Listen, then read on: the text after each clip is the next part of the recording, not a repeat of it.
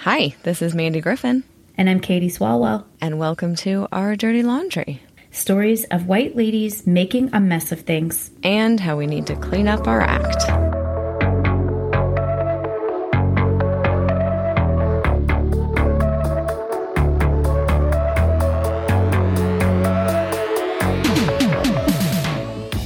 Hello. There will, be Katie with her chuckle in the background. Chuckling. Sneakily in the background. Welcome. How's I'm it chuckling. going? Uh, shitty. What's new? Yeah. uh, no, uh, generally, honestly, it could be so much worse. I, I always think that. But there's a reason you have not heard from us in that magical, like, 10 day time period, two week time period. We both got slammed at the same time. Yeah, by yeah, we COVID. got the Rona. It we made me. it this far and then here we are. I i don't i don't know how we got it. I have like a couple of theories but nothing that we can directly trace. And it's just right now currently my husband but all day i've been working. And i know probably some of this is like my mind playing tricks on me but I took a uh, rapid test yesterday and it was negative, but I'm like, you know what? I'm going to take one tomorrow. And I'm going to guess it's not going to be negative Yeah. we're not isolating in our house. We're obviously quarantining from the world, but we have two kids, one who's almost five, one who's almost two. So Yeah. how riddle me this? Like, how am I supposed to work and take care of, like, there's no way. Yeah, and yeah, the yeah. cost, like, I guess I could try, but what that would cost in terms of like our marriage and Right. my physical health and sanity, it's Right. not worth it. So No. We're just going for it. And my the worst case scenario is like day nine, one of my kids tests positive. Like Yeah. we we had friends that they all tested positive the same day, and I was jealous. Isn't that weird? like, oh, that Yeah, must we be nice. staggered. We staggered ours. Um, we know where we got it from, but it's fine. It all worked out in the end. Um, I mean, you know, what can you do? It's. I guess if you're gonna get it, this is. Oh, I mean, I don't even know. You can't. I shouldn't even say. It. If you're gonna get it, this is the one to get. I that sounds terrible. Mm. like the But the version the of it Omicron get- one, yeah. like this, like mm-hmm. it doesn't, it's doesn't feel good. It's not fun. Like you mm. feel pretty terrible, but it's. I feel like, well, at least one study that I think somebody quoted said in Nevada, in the Las Vegas area, when they're testing the variants of um, COVID in ICU patients, because they definitely type all ICU patients, um, the ICU patients are still all Delta. Wow. So okay. I think like the predominant form in the community is Omicron, but it doesn't seem to be causing the most severe disease. I'm sure that there are exceptions to that, of course, but, and it's not like you want to go out and try to get it, but I'm just saying, don't feel, I feel like there's a guilt associated with getting it. Oh. Like you did something had- wrong, you're dirty, like you're contaminated. it's honestly like a real reflection. Like it's a good moment for me to check myself because I didn't realize how much pride I was carrying Uh-huh. around. Like, and I think some of that is warranted, and I think some of that is total bullshit Yeah. and classist and yeah. like you know really deep fuckery. So I just need to own that. Like, mm-hmm, that's part of it. I need to let that go. But you know, Yeah. Well, I I think we everyone being as responsible as they can be given the constraints that they have it's going to look different Mhm. for everybody so you know whatever i'm sure what everyone really wants to hear more about is coronavirus and the pandemic but this is why we did not have an episode last week because we've just been like Yeah. dealing with Living. it so you know living. that's just what it is Yeah. and you know what like giving everybody grace is a good thing to do Yeah. and that's that Yeah. so Yeah, yeah. But Yes. this is our dirty laundry where we talk about coronavirus and white women fuckery. which includes coronavirus Yeah, as i just reflected on yeah but we are two white women who've been friends since we were like 11 Mhm. and we are now definitely not 11 at all i was actually thinking we're probably we've probably been friends for 30 years Yeah, that's crazy. I know so- that's just a lot Seems of years unreal. Yeah, 30 years. Wow. We're old. It's we're old. It's okay. I actually the other day was like rubbing my forehead because I, you know, had a headache, and I was like, "Oh my god, I can feel the little canyon of my wrinkle, like a forehead wrinkle, like I can actually feel the indentation of it. I was like, oh no, thank God I have bangs. um, but that means I have to wash my hair because, you know, days I don't, they're really greasy and I put them back, but not anymore because that is a canyon on my forehead. There's just, Botox for that. Just, just saying. I don't. I know. Want. I know you're pro Botox. This is one point where we're going to disagree. I'm. I just feel like you know what? I want to look how I look. That's fine. But I'm not going to lie. It freaks me out for sure. So yeah, we're yeah. just rolling with it. Yeah, man. Um, but if if you're here, we're glad you're here yes. because this is where we talk about um, history and current events and white women, and we are white women. We talk about how that intersects with class and gender and sexual identity and race and ethnicity and settler colonialism and as much as we can try to think about all of those complications. Um, but that's what we do. Yeah. and, we and we're learning a ton. learning. Yeah. And I, I feel like there's so much. Yeah. I love how much that we've learned, and we hope that we're passing that along and giving it to you in digestible and somewhat interesting formats. That will also lead to you changing your behavior if you need to yes, do that. Yes, actions. Actions. yes. And I, am really excited about this. I, I feel like we are opening just the world's biggest box that's going to suck us in for, for years. Mm-hmm. Um, oh, by the way, this is the last thing I'll say about COVID. My daughter, who's four, last night was playing COVID lady, by which she meant like testing everybody, you know, like she had a little testing station and you'd walk through and she had like ear swabs, which is not, not a thing for testing, but that that's fine. So she's swabbing, swabbing, and she goes, Oh, I'm sorry, but you're unnegative, which is her way to say positive. And then she said, um, you're going to be sick for infinity days and you won't be able to get any work done. And I was like, yeah, yeah. that's exactly right. That's Can't exactly how it feels. she's heard any of that. yeah, I know. She also just learned about infinity, so now everything is infinity days, but her assessment of that situation seemed really good. Oh, anyway, speaking of infinity, I think this season we're focusing on um, the more modern waves of white feminism. And last week or last episode, we talked about why even thinking about the waves itself mm-hmm. is a problem. Um, but we've done a lot of work already looking at the suffrage movement and uh, reproductive rights. And so just to think about the what we're what we're going to jump into and the recent books that have been written about critiques of white feminism, I'm just so excited that I yeah. know there's so much, and I I am sure we are just barely scratching the surface oh, of yeah. what is out there. Yeah. There, this could occupy our time for a long time. We always think we're going to cover all these topics in like a couple episodes. And then it's like, oh, six months later, we're still here discussing this. We've moved like a year forward in time. Yes. No, it's, uh, it's all good. Yeah. So okay, last well, so- time, last episode, we kind of covered the history of the wave theory and why that's problematic to begin with. Um, right. But the first wave, we kind of figure we've talked about in their voting rights. Yeah. Yeah. Thing. And so w- go back and listen to all of that stuff if you want to know about the fuckery that occurred um, at that point in time with our buddies, Susan B. et al. uh, mm-hmm. And so we're going to kind of investigate what is discussed as the beginning of the second wave, although we know that that's problematic. But that's the framework that's been used. We're kind of going to start there um, and talk about the second wave of feminism and the mother of that second wave, who has um, been coined that. Her name is Betty Friedan. We talked about her book, The Feminine Mystique, just briefly, and that's kind of the focus of what we're going to discuss today because it has been credited as kind of starting the second wave. Although feminism never went away, and it depends on what like kind of different movements within feminism you're talking about. But since white ladies like to think that everything's about them,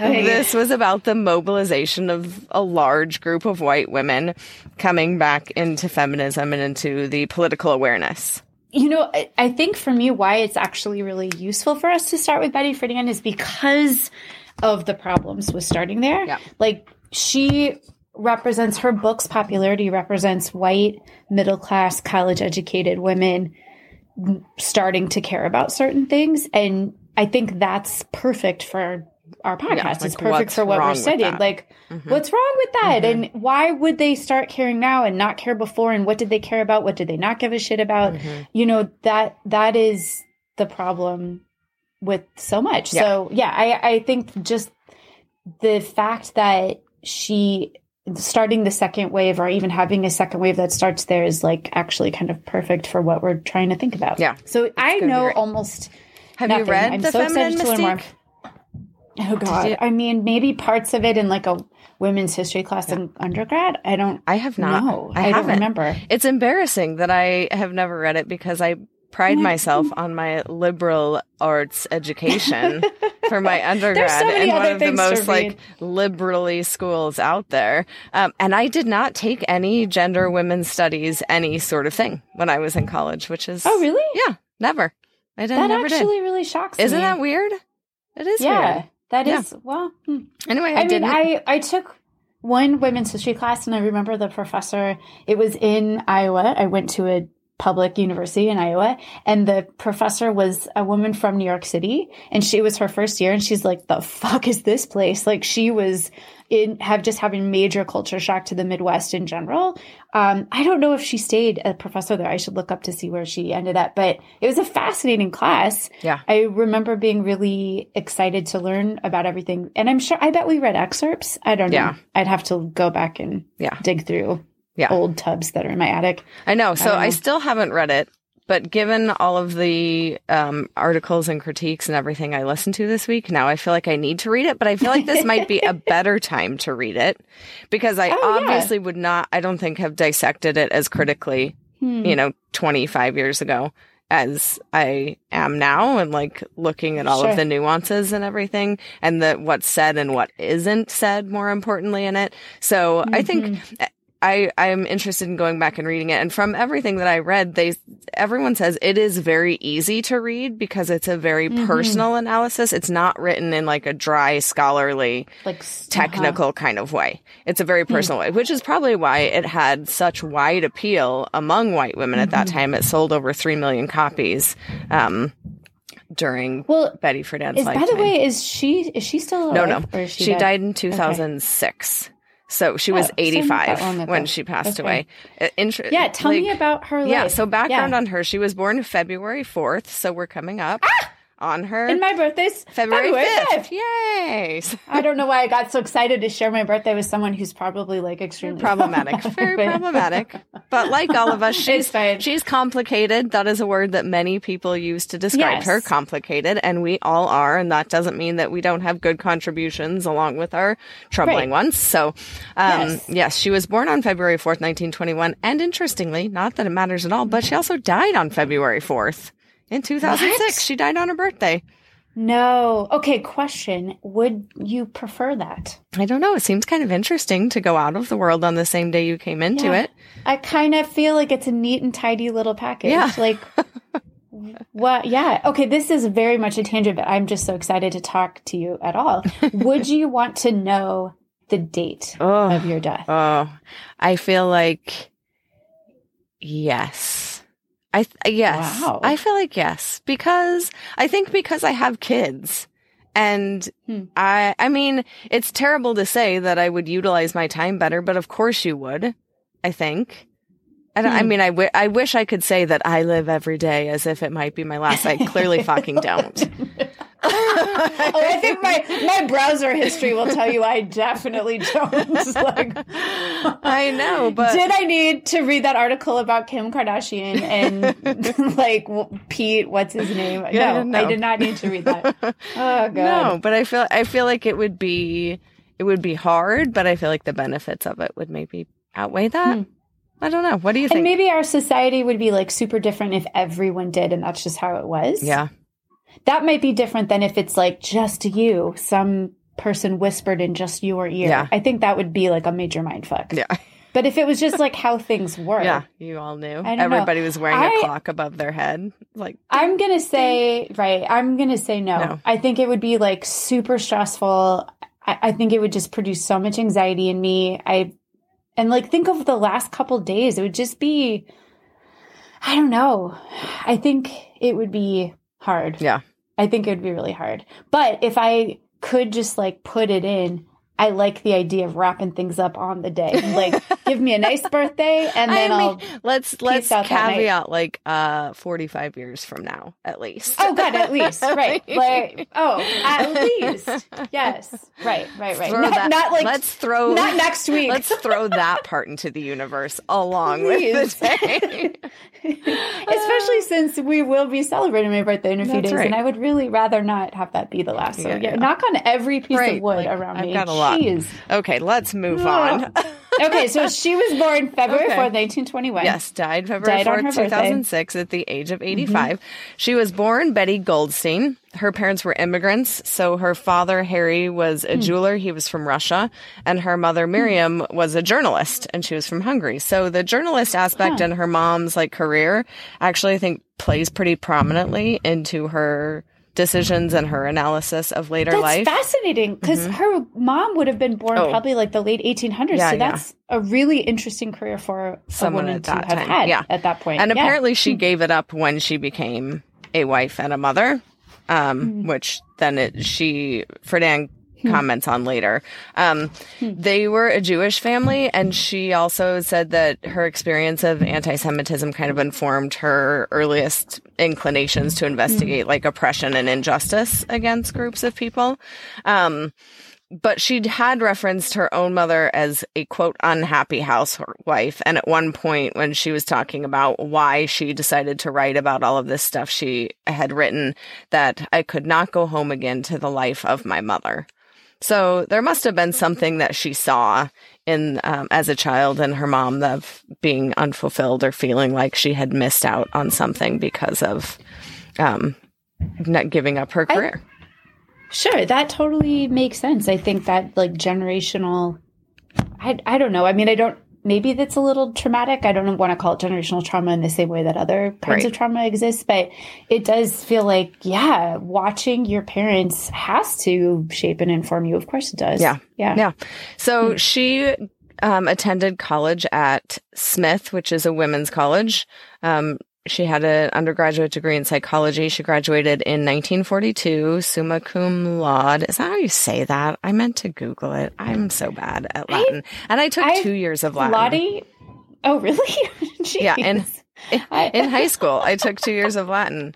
I think I cheated on. But you did not graduate summa cum laude. I I always said loudy, but maybe that's yeah, not right. No I idea. I don't trust my pronunciation. Mm-hmm. I don't hmm. remember a lot of high school. Ergo, I don't even know if that's right. Yeah. yeah.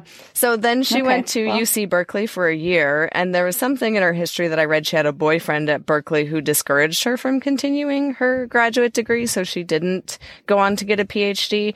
But she broke up with hmm. that dude before she moved out to New York. So Hmm. What was she studying in graduate school? Uh, I think it was along the same lines of psychology. Hmm. Um, hmm. But then when she moved to New York, she worked as a journalist. She actually got a start kind of in journalism and um, writing articles for newspapers at Smith. So She was the editor of one of the college campus papers. Um, that was a pretty liberal paper that um, argued for things like non-intervention in World War II and supported unionization, um, a lot of work issues.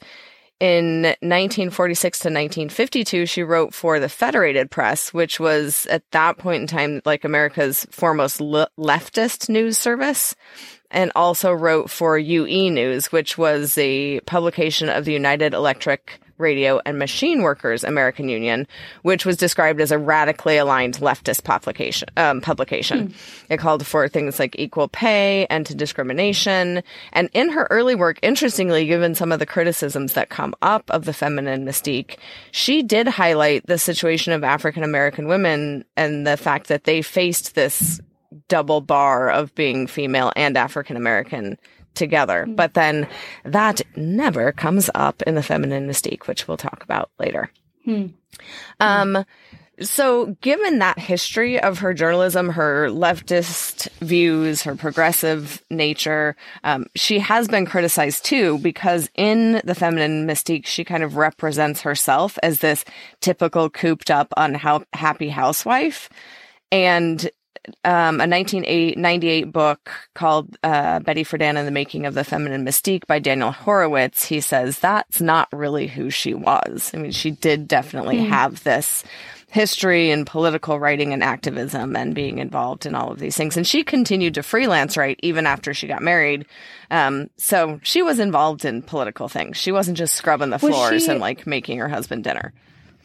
I'm curious too about her Judaism. Like, was she a practicing Jew? Was that a really strong part of her identity or not? Well, it came because I when I think of like the housewife of the 50s, I think of like the waspiest yeah. lady, yeah. and this is you know she is not that in some ways at least. I just wondered what the degree to which, you know, she her Jewish identity was salient for her. I do think she stayed pretty connected to it because especially in later years in her life, then she became um, what's called a Zionist and like really was active um, in working against anti-Semitism, especially um, in women's issues. So I think it it made it stayed something. I'm not sure about like her religious, but at least culturally, it was something that she was always very involved in. But we'll also get to a critique of some of the ways that she used analogies with um, various historical issues being problematic. Mm. Mm-hmm. So, um, the backdrop for writing The Feminine Mystique was in 1957, she was coming up on her 15 year reunion for Smith College, and she wanted to survey all of her classmates um, about what had been going on in their lives in the 15 years since they graduated. Like, had they been using mm-hmm. their education? What were they doing now? All of this kind of thing. And the responses that she received are what she used to start formulating uh, her publication of the book because she found out that many of them said they were very dissatisfied with their lives. They mm. had gotten educations, but then had gone on to get married and have kids, and they just felt like their lives were lacking something. So, based on her responses to that, she formatted deeper questionnaires. She conducted interviews with people. She talked to psychologists and then she organized all of those findings and published The Feminine Mystique based on that in 1963. Um, but she, but the book itself, she's interweaving that with her own personal story. yeah. So then she said it was like really accessible. Yeah, I think. I mean, she's talking. These are her friends that she graduated with, so sure, she's talking sure. about like all of their experiences and how it relates to um, her experience as a housewife, and then it just kind of all weaves into this book, which is like already kind of a red flag because and, and right. also a problem with white women mm-hmm. like oh let mm-hmm. me talk to other white women just like me to find out what the problem capital T capital P is yep. without thinking like oh maybe this is our problem but that it's not the only problem maybe not even the most important problem yep and maybe there are other people we should be talking to, be in relationship with, etc. Yeah, we're going to get into like I think one of the best critiques of the feminine mystique that Bell Hooks wrote about, and she calls uh, Betty Friedan's analysis narcissistic, which I think is a good term for that. um, so. But the feminine mystique in general. So I was like, what does this mean? What is she referring to with the feminine mystique? And it is what the term that she used to describe this societal assumption that women would find total fulfillment through housework, marriage, sexual passivity, and child rearing alone.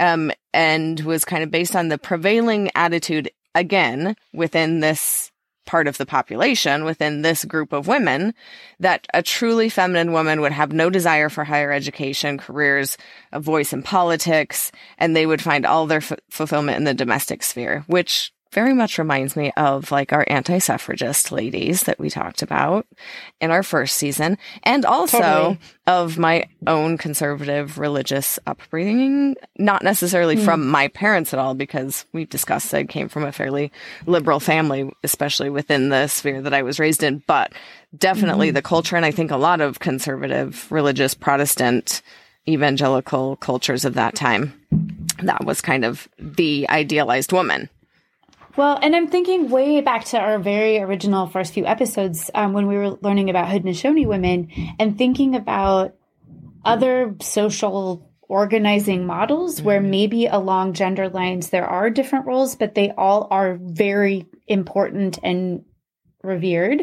And that's different than this model, which is stay in your place and it's an inferior place mm-hmm. and shut up Mhm. already. Mhm. Like, and we're gonna we're gonna like revere you in this very patronizing, demeaning way, and we'll be able to do with you whatever we want. Like, remember learning about how when um, uh, like white women would go visit the Haudenosaunee and they couldn't believe that women could just like walk around at night by themselves Right, and and, they weren't safe. fearful of yeah there wasn't rape there wasn't domestic violence and the Haudenosaunee women were like what are you even talking about like Why what would is that, happen? Yeah. Right. So Mm-hmm. I like that to me is a giant red flag. It's less about like there necessarily being different types of roles. I think there's an interesting conversation to have about the pros and cons of that kind of social structure, but it's really clear to me that in patriarchy, it's not just oh, it's different. It's like in, you're inferior. Mhm. There's a hierarchy, and And, but inferior in this you can't weird, say anything. fucked up way of like holding you up on a pedestal while also telling you that you're not worth as much. Yeah, you're only good for these Yeah. things, Mhm. and we can do you harm and violence at any time. Yeah.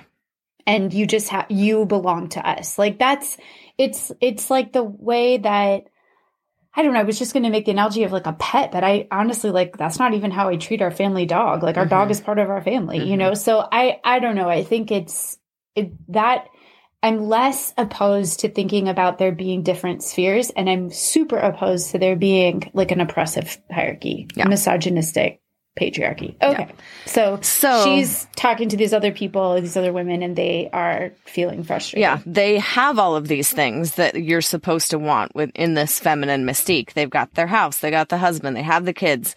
And so their inability to live up to that, to be happy in this area where they are, have been told that that's what they're supposed to want, was then termed the phrase the problem that has no name. So it was just this frustration that women had a hard time articulating, that they had a guilt even articulating an unhappiness because they were supposed to be fulfilled by this and they were not. Again, a very specific subset of women. Um, Mhm. and uh, some of this, she based a lot of, uh, she, as I said, her uh, undergrad degree was in psychology. She based a lot of her analysis in the theories of uh, Abraham Maslow. Don't know if you remember reading Oh, or learning Maslow's, about Maslow's needs of hierarchy, Yes, mhm. a hierarchy, of needs. yeah. Yes. So, which very quickly, you know, starts out with a bottom like physiologic needs of being fed, um, basically being able to Sheltered. provide, then yeah, shelter, then moving up to safety, then love and belonging, then esteem, and then the top of the pyramid is self actualization. Um, Hmm. so in a lot of what she was arguing, she was saying that like women were not able to reach that top hierarchy of growth and self actualization. They may have had all of their needs met in the bottom hierarchies, but they weren't uh, obtaining that top um, Mhm. Achievement. Which already, like, there's part of me that feels like, okay, but there are also women that are definitely not getting any Right. of those other needs met. Like, even if you look at that theory. So maybe be concerned about that before you're worried about like reaching the pinnacle of human existence yourself. Yeah, exactly. Well, again, Okay. it's just not looking outside of your own experience or considering any of that at all. Um, The other historical background of what was going on at the time that this was written. So this is post World War II. All men had returned home from war, and we know that women were working a lot when the men were deployed for war. But then when they got home, they were just expected to go right back into the home, go right back into their domestic life, be totally happy and fulfilled with that, and just take care of these men that had returned from war. Um, the Cold War was escalating in the 1950s, and there was very much a concerted effort to cultivate this idea of the American nuclear family in this time period. And it was part of the ideological battle against like Soviet Russia and a way to say like, this is America. This is our greatness. This is how capitalism works. This is how the family works. And the female role in that was very much idealized and supposed to be an envy of women who lived in, you know, the horrible outside, unfree, terrible hmm. world, as lots of Americans like to see the rest of the world, which is also mm-hmm. very problematic and not at all an mm-hmm. accurate representation. Um, hmm. there's some stats that came up in my research of that period of time. So the age of women when they got engaged had been dropping into this time period. So in 1950, there were 14 million girls who were engaged by the age of 17. Ah! hmm And the average age of marriage at this time was 20 years old. Um, Such female enrollment in college in 1920 had been 47% of college enrollees were women. And then in 1958, it was down to 35%. it went down. It went down Huh. From 1920 to 1958. So there was very much a regression post World War II. And then even of those women that were in college, 60% of female students were dropping out of college to get married or before they were deemed to become undesirable for marriage because they were too educated at that point.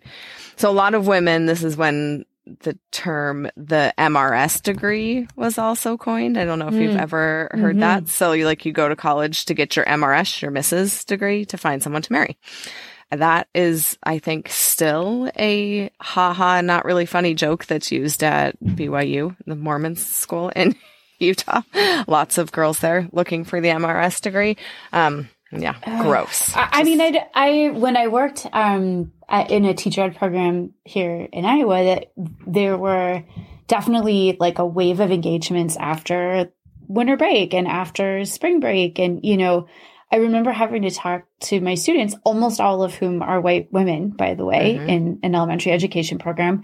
They to say like, don't feel bad, like you, like I. I don't know. There just weren't, especially coming from like rural communities and it, like certain Christian denominations where they felt like something was wrong with them or that they were broken or like they mutants of some kind because they weren't engaged at, by the time they were seniors in college. Yep. And it's not to say that some of the my students who got engaged are maybe they're going to have great marriages. I hope that they do. Yeah. Um yeah, but it just it it really struck me like, oh my gosh, how is this still? I don't know. I was surprised. Yeah. Yeah. So that's what's going on at the time that she's writing this in the sphere of the white middle to upper class lady world. Um, so her central thesis in the feminine mystique, basically to boil it down, is that women as a class are suffering from this persa- pervasive social system and delusions and values that they're supposed to find fulfillment in this identity where they vicariously live through their husband and children and they're expected to just cheerfully devote their whole lives to them and live through basically making their lives worthwhile. So they have this absence mm-hmm. of genuine creative self-defining kind of work.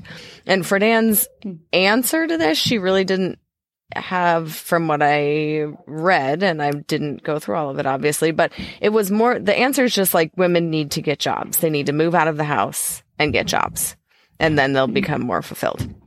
Um, this is problematic for lots of reasons, but there's a number of critiques of her book um, that I wanted to go through. The first and foremost is that it's like a racist and classist book because it doesn't consider this entire majority really of women outside of upper middle class white women that have a completely different experience. Um, but Bell, Who are already working, many Right. of them. Yeah, yeah. That's the problem. And, Like, and are PS, working. not self-actualized. Right. Like there's, you know, there's just so many layers. Yeah. Okay, so tell so me. we're about gonna Bell well I'm we're gonna so get to that at the end because I Oh, want to okay. kind of break down a lot of stuff that Bell Hooks talks Great. about with that. But the other things to kind of look at it's critique based on some problematic foundations that she uses. So she bases Hmm. some of her analysis off of work from people that has then since been discredited. So Hmm. she was basing her some of her work on like women and sexuality from Margaret Mead's writings, which then her research had some issues. Um, then Albert is it Albert Kinsey who studied like human Oh, yeah. sexuality. Yeah. Um, so a lot of his research. She we'll talk in just a little bit. Her her work is extremely homophobic as well. And some of that was based on Kinsey's studies which their his studies were then found to be pretty troubling and not valid in the way they were constructed. And then there was another Jewish writer, um, Bettelheim was his last name, who wrote a lot about experiences in the Holocaust. And she based a lot of her very problematic analogies with the Holocaust based on what he had written. And so it's saying she used all of these things, which have then been discredited. And then the question is if the basis of what you're writing about has become discredited, how valuable can your conclusions be at the end of that? Mm-hmm. Mm-hmm. Um, so getting to some of her Holocaust uh, analogies that she used, she cited a lot of this writing by psychologist Bruno Bettelheim, and one of her chapters in the book is titled Progressive Dehumanization The Comfortable Concentration Camp, which is what she termed kind of women's roles in their homes and yeah, called them the comfortable concentration camp. Now, she was clear, it says in the book, that women in the US had it much better than Nazi prisoners of the Holocaust. Thanks, You think? Betty. yeah, yeah. But she still didn't like give up the analogy. She still kept using the analogy um, and based it on some of this psychiatrist writings that and said that women, suburban women, had learned like Jews in the Holocaust to kind of adjust their role. They became more dependent, passive, childlike when they were in concentration camps, which other people have said that's not an accurate representation at all of what happened in concentration camps. So, That's bananas. yeah. Yeah. So it just, And I, I'm wow. Okay. yeah. Um, but she kept up with the whole thing. So there was Hmm. that uh, critique. And then again, moving on to her homophobic critiques that she had in her book, she said some really, Hmm. really awful and really frankly ho- homophobic things in her time. So she wrote that there were frightening implications for the future of our nation in the parasitical softening that is being passed onto a new generation of children. Specifically, she identified a recent increase in overt manifestations of male homosexuality and said, I do not think this is unrelated to the national embrace of the feminine mystique, for the feminine mystique has glorified and perpetuated the name of femininity and passive childlike immaturity, which has been passed on from mother to son.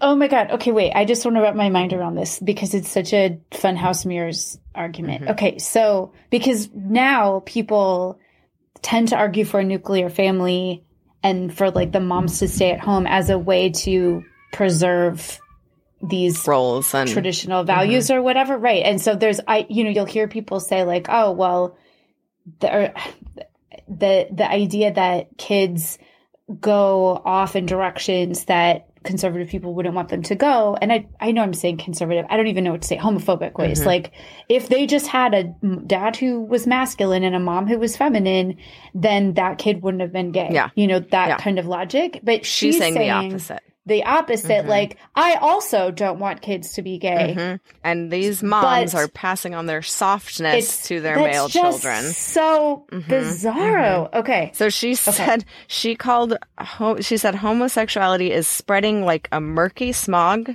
over the American scene. Ew.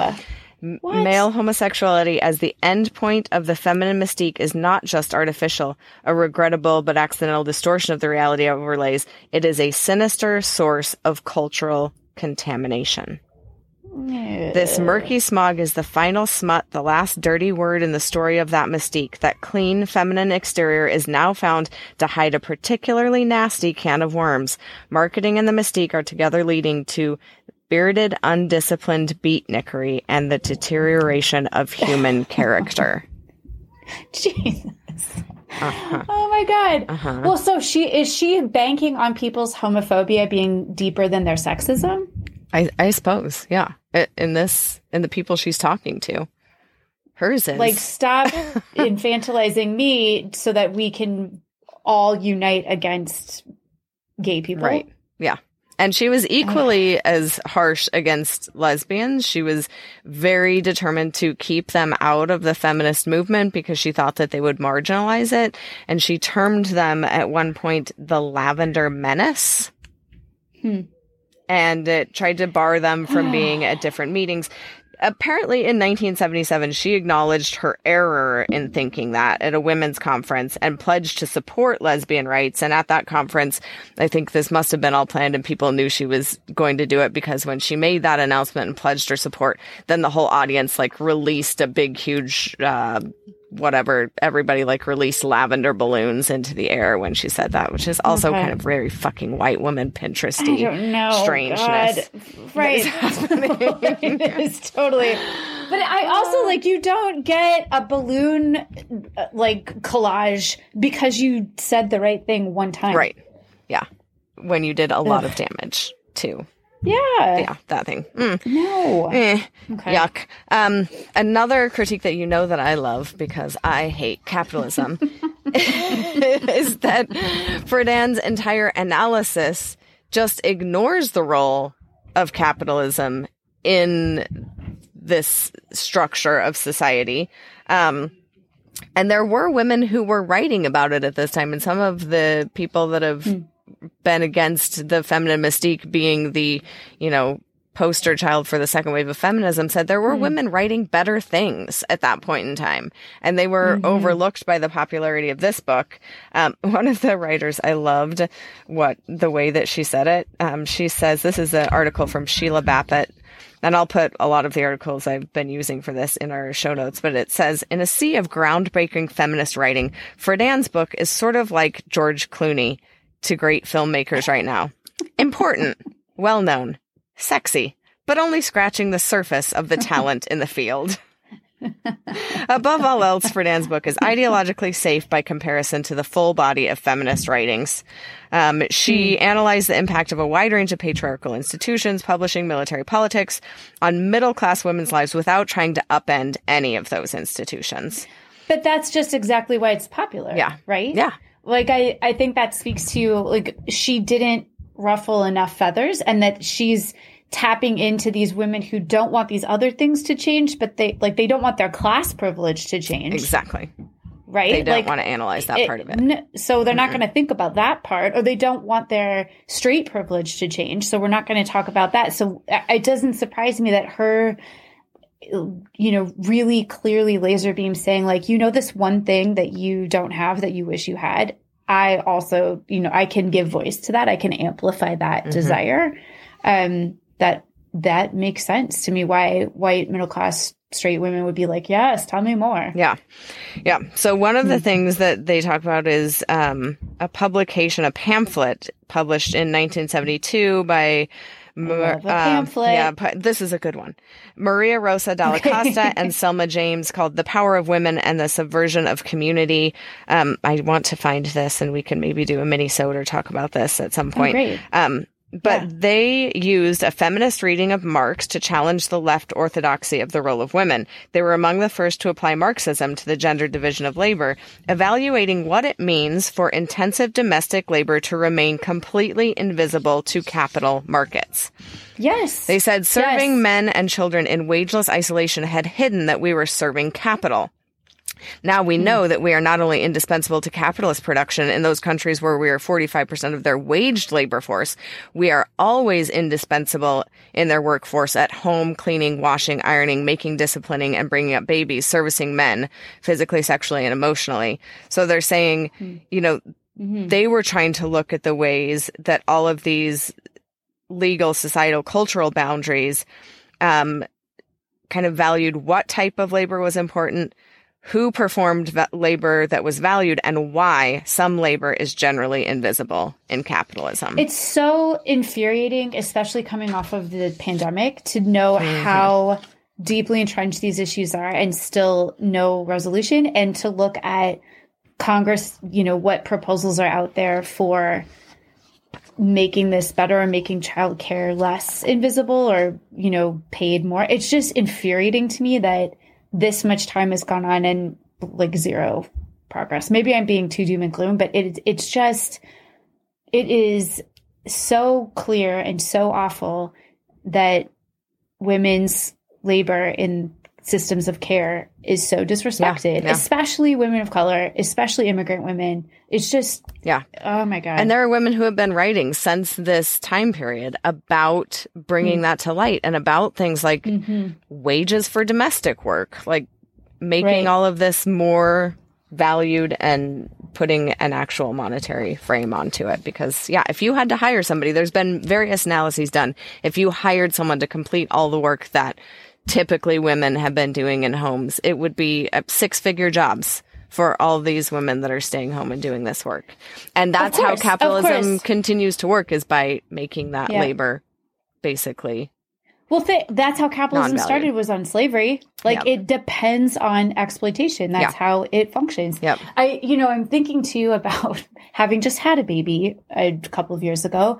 The the maternity leave policies, like Mhm. the basically very non-existent or crappy maternity leave policies, and and just the the fact that as a society, the U.S. like I'm talking about like as a governmental state institution just has such little care Yep. for that phase of a child's life. This is where I just call bullshit on like I know we talked about this with reproductive rights, but like it's hard to call yourself pro life movement when you aren't behind fully paid leave for parents. Mhm. That goes on for at least a couple years, you Yeah. know. Yep. Ugh, Yeah. Okay. Yeah, yeah, yeah. That's another soapbox for another day, but okay. Okay, Put so- a pin in that pamphlet. So we're about to get to bell hooks. Just a few like small other criticisms. Like so, she there are a lot of personal critiques of Betty Friedan. She became very moderate, almost conservative in her involvement in feminist, um, the feminist movement as time goes on. I mean, not a surprise Right. given that that's how she's framing things at the outset. Yeah. She also she had very close relationships with other prominent fem- feminists of the time, like Gloria Steinem and a woman hmm. named Bella Abzug, who I don't know as well. I need to find hmm. out more about. But at one point, she wrote a column for McCall's magazine where she called them female chauvinist bores and accused them of trying to destroy the movement with radical politics. Okay. Yeah. She also like Ugh. campaigned for Shirley Chisholm's presidency, the first black woman who ran Hmm. yeah. for president. Yeah. But she said in one of her campaigns that she promised to host a traveling watermelon feast No, no. as part of it. No. I mean, y- No. yeah, yeah, yeah. Not. Mm, mm. Mm. So, um, she did a lot of great things. She founded, so she was a, one of the co-founders of NOW the National Organization of Women, which still exists as a very important uh, feminist organization. She was its first president. Um, she had a lot of campaigns to end um, work ads that were classified by sex for greater representation of women in government. She did work on things like childcare centers for working women, for abortion rights. She founded um, NARAL, which is the National Association for the Repeal of Abortion Laws, because she thought that NOW was not um, progressive enough in its abortion views. So then she went and helped found NARAL. It does make me wonder if she was interested in, um, like knowing the, the reproductive justice rights. Oh my God, this is where I'm at with my life right now.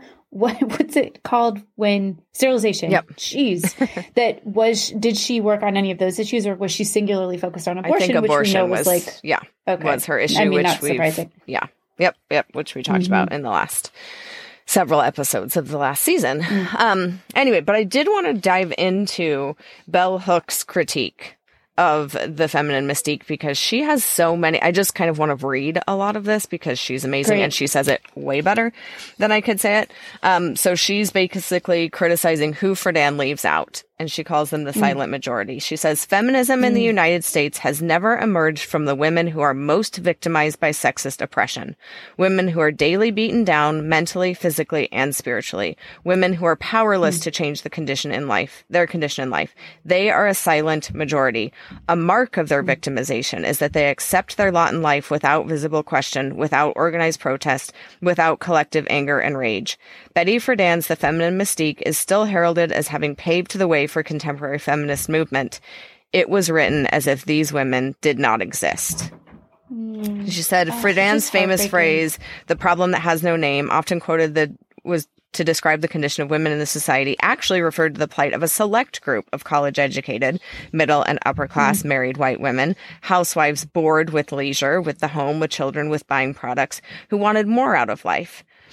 That more she defined as careers. She did not discuss who would be called in to take care of the children and maintain the home if more women like herself were freed from their house labor and given equal access with white men to professions.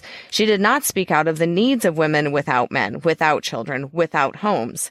She ignored the existence of all non-white women and poor white women. She did not tell readers whether it was more fulfilling to be a maid, a babysitter, a factory worker, a clerk, or a prostitute mm. than a leisure class housewife. She mm-hmm. deflected attention away from her classism, her racism, her sexist attitudes towards the masses of American women. It just makes me think this doesn't resolve, like from a Marxist perspective, this doesn't really resolve the issue. But okay, so you've got a bunch of like wealthy white college educated women who are bored. Mm-hmm. Great. Do you know who needs a lot of help? like you could open your house to be a daycare center. Right. You could that for working women. You could like contribute your time and money. And I'm sure there were some women in this position who did this, but like en masse, not. Like one of the answers to I'm not fully realized as a human is great. There are lots of justice movements who could use your time and energy and talents get to work. Right. Not like I need a personally fulfilling career. It's just I think one of the biggest distinctions between whiteness womanhood and like women of color, like a feminist versus a womanist perspective, maybe yep. is one way to yep. say and it. And that's one thing that came out of this, the womanist. Yeah, movement. that you mm-hmm. like. Are you thinking about yourself, or are you thinking about how to lift other people? Like, are you thinking about your own happiness and satisfaction mm-hmm. and accolades and dreams or whatever, or are you thinking about how everything you can do can be in service to those around you, those behind you, etc. Yep. Like it's it's so stark.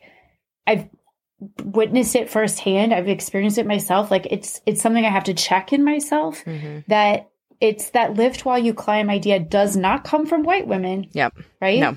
No, Ugh. and she says that like so these concerns are not the concerns of the masses of women. Masses of women were concerned about economic survival, ethnic and racial mm-hmm. discrimination. When Friedan wrote The Feminine Mystique, more than one third of all women were in the workforce. Although many women actually longed to be housewives. Only women with leisure time and money could actually shape their identities on the model of the feminine mystique. And she says mm-hmm. from her early writing, it appears Friedan never wondered whether or not the plight of college educated white housewives was an adequate reference point by which to gauge the impact of sexism or sexist oppression on the lives of um, women in American society, nor did she move beyond her own life experience. Examined from a different perspective, it can be seen as a case study of narcissism, insensitivity, sentimentality, and self indulgence.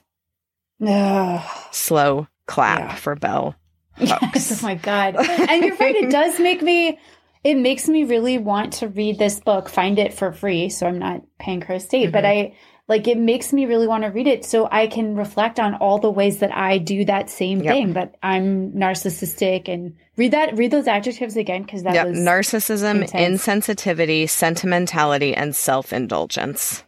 Yeah, those four. Yeah. Those four I need to put on like a sticky note on my mirror. Yeah.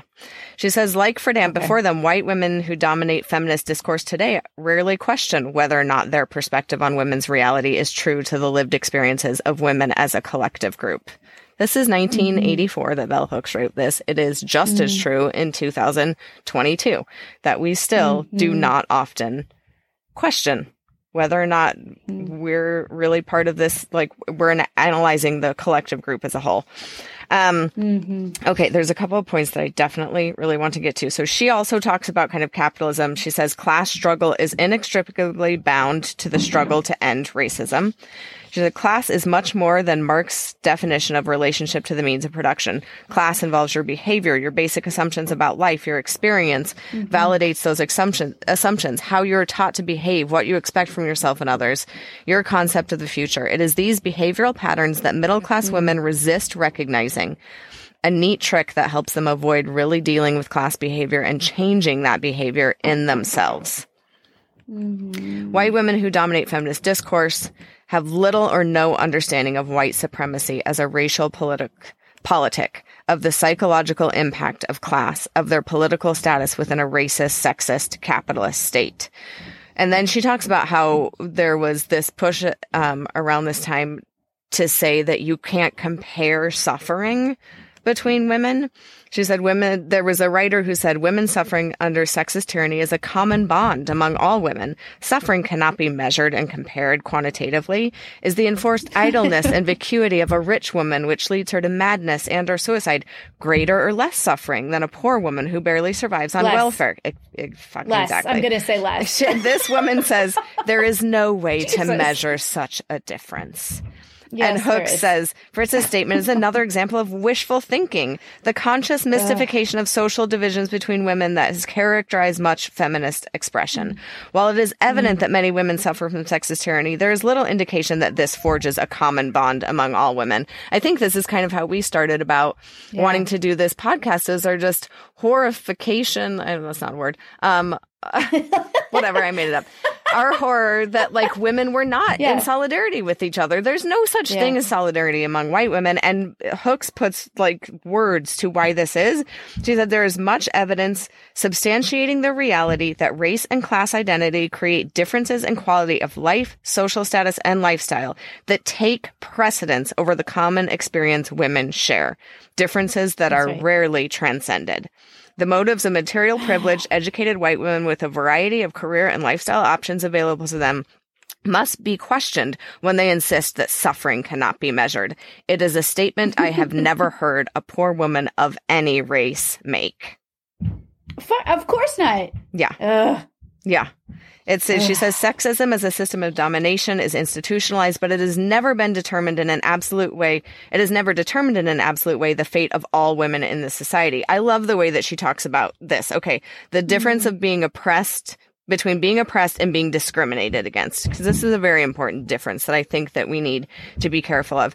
She says being mm. oppressed means the absence of choices. Many women in this hmm. society do have choices, as inadequate as they are, as they are.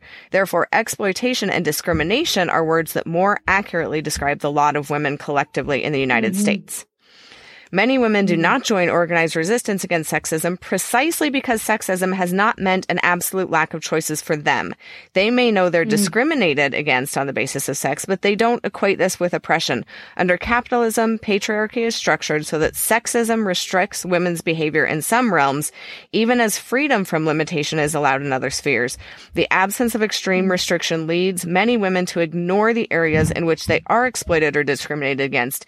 It may even lead them to imagine that no women are oppressed. And that is 1 million percent mm. true. I have talked to a handful of women at least when talking about sexism who just don't think that it's real. They're like, I've never experienced mm-hmm. it. It mm-hmm. doesn't, I've never had anyone discriminate against me because I'm a woman, which is just, even if that was true, again, it's this problem of, so your experience encapsulates everything. So because you Right. didn't have that experience, you're going to say that no women have that experience. It's so weird how psychology operates like that in the human mind to think that Ugh. because I didn't experience it, it's not really a thing. Um, Hmm. so, do, do, do, do, do. there was another part that I have highlighted and starred here that says, as more and more women acquired, oh, this is talking about feminists in the early feminist movement and talking about the ones that became successful. She said, as more and more women acquired prestige, fame, or money from feminist writings or from gains from feminist movement for equality in the workforce, individual opportunism undermined the appeal for collective struggle. Women were not opposed to patriarchy, capitalism, classism, or racism who were not opposed to those labeled themselves as feminists. Their expectations were varied. Privileged women wanted social equality with men of their class. Mm-hmm. Mm-hmm. So that and and she goes on to just kind of talk about like feminists as this bourgeois bourgeois avant-garde um, movement, and she quotes feminist Antoinette Fouque, I think is how you say her name, who says inversion does not facilitate the passage of another kind of structure, saying that feminist women are just trying to climb this same ladder. They're like inside a super fancy house wanting to like eat all the cake, Mhm. They just want, yeah. but they don't care about Mhm. anything that's happening outside of the fancy house. Mhm, mhm. Yeah. I loved this part of um, Antoinette Fouque's quote that she says, "The difference between the sexes is not whether or not one, whether one does or doesn't have a penis. It is whether or not one is an integral part of a phallic masculine economy." Some of these women's writing is awesome. good. awesome. I love it. Um, okay. So Oh, just one other part. Then this is really good. This is the first chapter of her book from margin to center. And it's talking about black women and feminist theory. So I definitely want to read more of this. Um, That's Antoinette Folks. no, this book? is Bell Hooks. This is Bell Hooks entire. Oh, Bell Hooks' book. Bell. Hooks' book. Okay. hmm Um, so th- this whole chapter is super, super good. But the last part that I wanted to say, um, that I think just encapsulates her criticism is as long as she said, as long as any group defines liberation as gaining social equality with the ruling class white men, they have vested interest in the continued exploitation and oppression of others. Mm-hmm. So I think that's like a very good, like you said at the beginning, even though we know that the way that feminism and waves of feminism is problematic and that the feminine mystique being like this opening for the second wave of feminism is really a problem. It highlights these problems. I think it's a great part to mm-hmm. start thinking about what these issues are and moving ah. forward, what we need to be really, really careful about. Just the image that came into my mind when you read that last quote is like a group of bullies like kicking someone on the ground and a woman coming over and be like, but let me kick. Mhm, mhm. Like, why won't you let me kick? Yeah. And then making that into like an issue of justice. Yep. Yeah. No. Yep. Okay. Well, anyway, thank you. That was great. and I really do want to learn more about that pamphlet. Um, Mhm. and I'm excited. This is just like the tip of the iceberg. So thank you. Yes, That's great. Yeah, yeah. I'm looking forward to talking about like more of these critiques and more of the women who have come out recently writing about Yeah. issues that really do collectively. And of course, collectively, Yeah. we're never going to be able to encapsulate all the experience of women in one definition. And that's the point. Like we have to be mm-hmm. okay with not being able to put that all into one box. And also it's not to say that the experience of these bored housewife women didn't also have validity and structures that needed to be changed or that a lot of us have not uh, benefited from that. Sure, but contextualizing it, like understanding the systems it fits into, and then that if you do that, it leads to very different solutions Yeah. to that problem. Yeah.